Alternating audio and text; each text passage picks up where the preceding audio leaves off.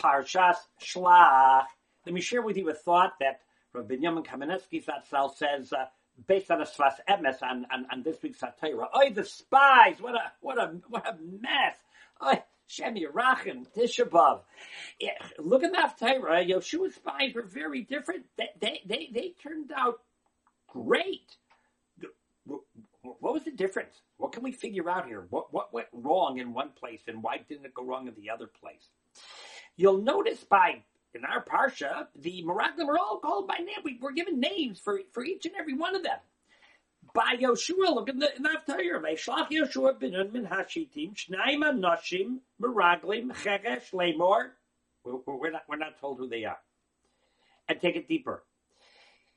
It says he sent shnaim anoshim Meraglim cheresh quietly, secretly right? Says Rashi from nearly cheres, you know, pottery. They disguise themselves as, as pottery workers, people that make pots, you know, out of out of mud and clay. Says it's vasemes. What do you mean pots, clay, mud? Mud, clay is is really useless. It has no value in and of itself. The only value it has is is the uh, the thing that you make out of it. Moshe Rabbeinu's spies, they had names. They were their own people. They viewed themselves, though they were really just messengers of Klal Yisrael. They were Eiskin Betzorche Tzibur. Their power was what they had to accomplish for others. They viewed themselves as independent entities. And then your own ego gets in and your own vision gets in, and, and it can really mess things up.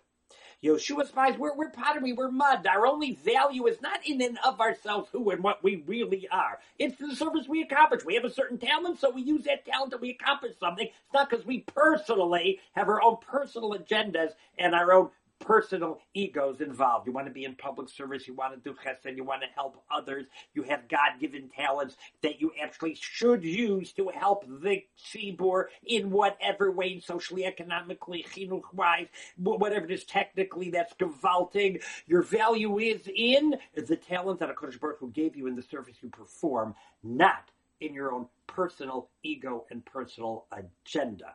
You do it Yeshua's spies ways cheresh, cheres, pottery, then you're successful. Have a wonderful Shabbos. Looking for more shiurim?